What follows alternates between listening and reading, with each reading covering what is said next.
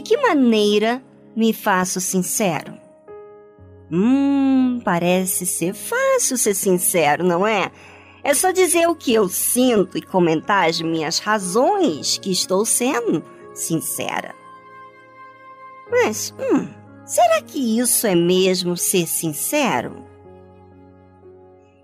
Esse é o conceito que eu tenho da vida. As pessoas têm esse conceito de falar e o que está falando é a sua sinceridade.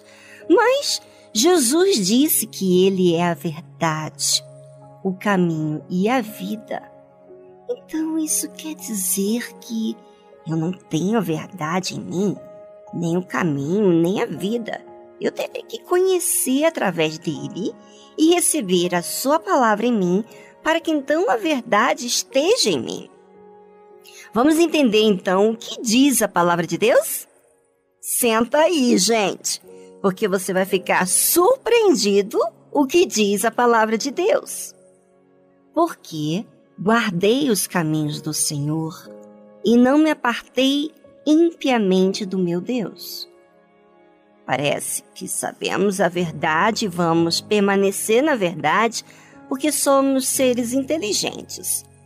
Mas eu tenho percebido pela minha humanidade, imperfeições, que não adianta saber uma coisa se eu não guardo.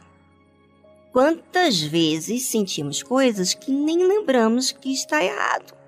Ou quantas vezes estamos indo por um caminho que está nos afastando de Deus?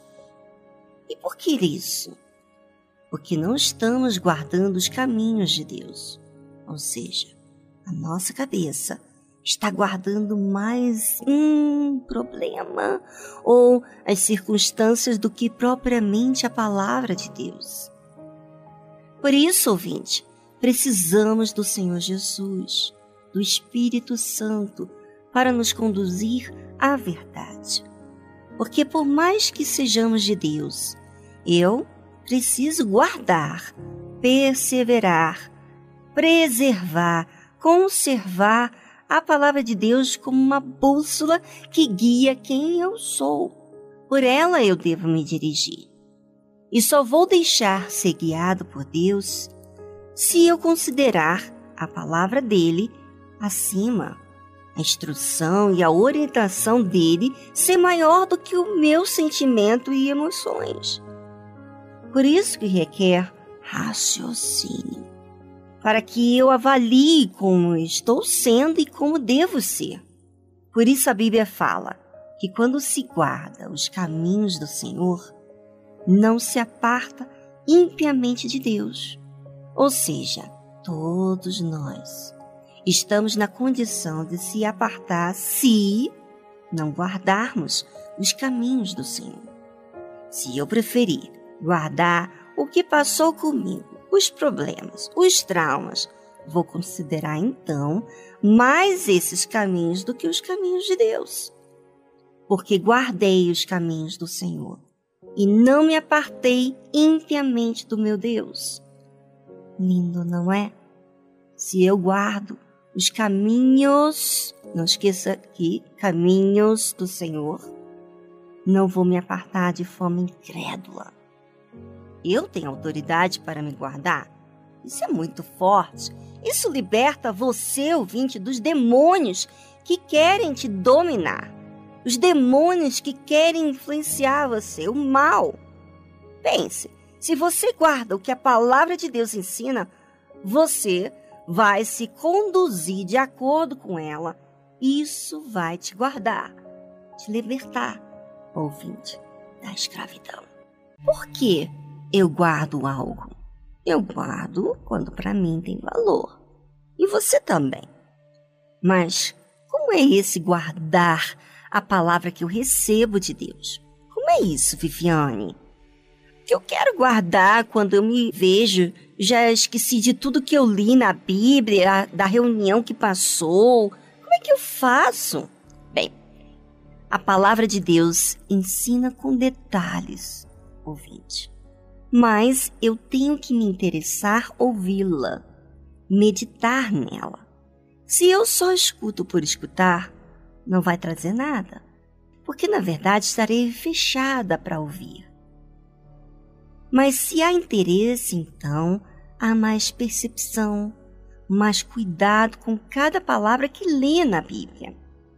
Um exemplo que eu faço para mim é que eu leio a palavra de Deus não por causa de uma religião, mas porque eu preciso. Eu tenho visto as minhas fragilidades.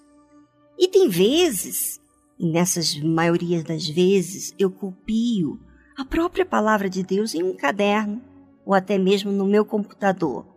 Porque à medida que eu escrevo, demora mais do que ler. E é justo aí que eu presto mais atenção ainda. E penso, reflito, vejo o significado da palavra e o Espírito Santo, vendo o meu interesse, vai me conduzindo e me revelando. Como há esforço, interesse, tempo que dei ali, ali aquilo então há raciocínio. Mas nada que use o raciocínio pode ser rápido. Tem que dar o tempo devido. E eu faço isso. Uso até músicas instrumentais para me focar no que estou lendo. E Deus me honra, me fala. Por exemplo, vocês ouvintes recebem todos os dias aqui na tarde musical mensagem que o Espírito Santo falou comigo. Mas eu tive que procurar. Não para dar para vocês apenas, mas porque há mais interesse para mim receber o que eu necessito. Sou alma tanto quanto você.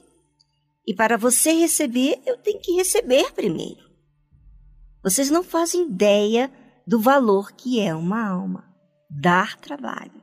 Mas esse trabalho é prazeroso. Eu amo estar aqui com vocês. Foi Deus que nos deu essa oportunidade, porque Ele sabia que eu assim clamava dentro de mim, de poder ganhar almas para Ele, cuidar do seu rebanho, como Ele tem cuidado de mim. Mas então, qual é o poder? Voltando aqui ao que nós estávamos falando antes, qual é o poder que eu possuo para guardar a palavra de Deus. Porque todos os seus juízos estavam diante de mim, e de seus estatutos não me desviei. Interessante, não é? Como que os juízos de Deus vão estar diante de mim e de você? Pense. Quando existe raciocínio, busca, interesse. E aí, aquilo é pensado o dia todo, faz tudo na vida pensando naquilo que se tornou mais interessante para pensar. Às vezes, você, ouvinte, lê a Bíblia, mas logo depois você foca em outras coisas. E aquelas outras coisas se tornam mais importantes. Pronto, aquele tempo que você levou para pensar foi como se fosse um, apenas um religioso você não levou para o seu dia a dia para pôr em prática. Você não alimentou aquela palavra. Os juízos de Deus é que devem estar diante de mim. É dessa forma que vou vigiar. Posso não ter o versículo decorado, mas a palavra que ele me deu já me orientou a prestar atenção naquilo que eu devo. Isso é ter os juízos de Deus diante de mim e os seus estatutos não são desviados porque estão na minha mira para praticar. Quantas coisas que Deus me mostra sobre mim mesmo que eu ainda tenho que exercitar. Mas, se existe em mim zelo, cuidado com aquilo que recebi dele, estou sempre vigiando naquilo que ele me mostrou. Isso não é maravilhoso? ter a oportunidade de optar por aquilo que me traz vida e ser participante através da obediência. E isso você, ouvinte, tem ao seu dispor.